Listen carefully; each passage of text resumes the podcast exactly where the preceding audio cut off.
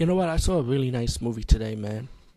It's one of those science horror movies type of thing about vampire bats, but they're not really vampires. Like I said, they were scientifically injured. I mean, engineered.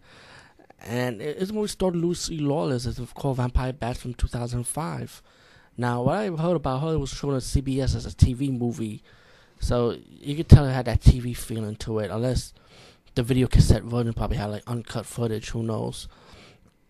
But I actually enjoyed the movie, man. I I didn't thought it was bad, you know, for for a TV movie style of it.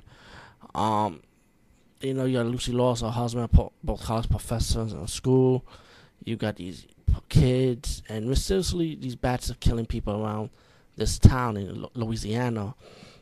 And um, it's pretty much they gotta figure out what's going on. They gotta find out how to stop these bats, and um, with the help of and these kids decide to jump in. The young, adults, the students from the university, like we want to be in part of this. We want to stop these bats, you know, from killing people, you know.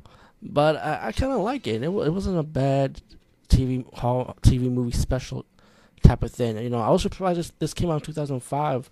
I wish I've heard about it because I do like Lucy Lawless. I love her look, man. She's she's one gorgeous woman, man. You know, if you if you don't know who Lucy Lawless is, she's the woman who plays Xena, you know, from the TV series. And it's funny I'm talking about this too because um I heard Xena's gonna get a reboot. You know, like Lucy Lawless pushing for it. I I hope so. You know, that'd be kind of cool. Maybe like the next generation generation. You know, like I don't know how far, far, far can you go with Xena. You know, like I think it ended well in my opinion. Anyway, peace, guys. See you later.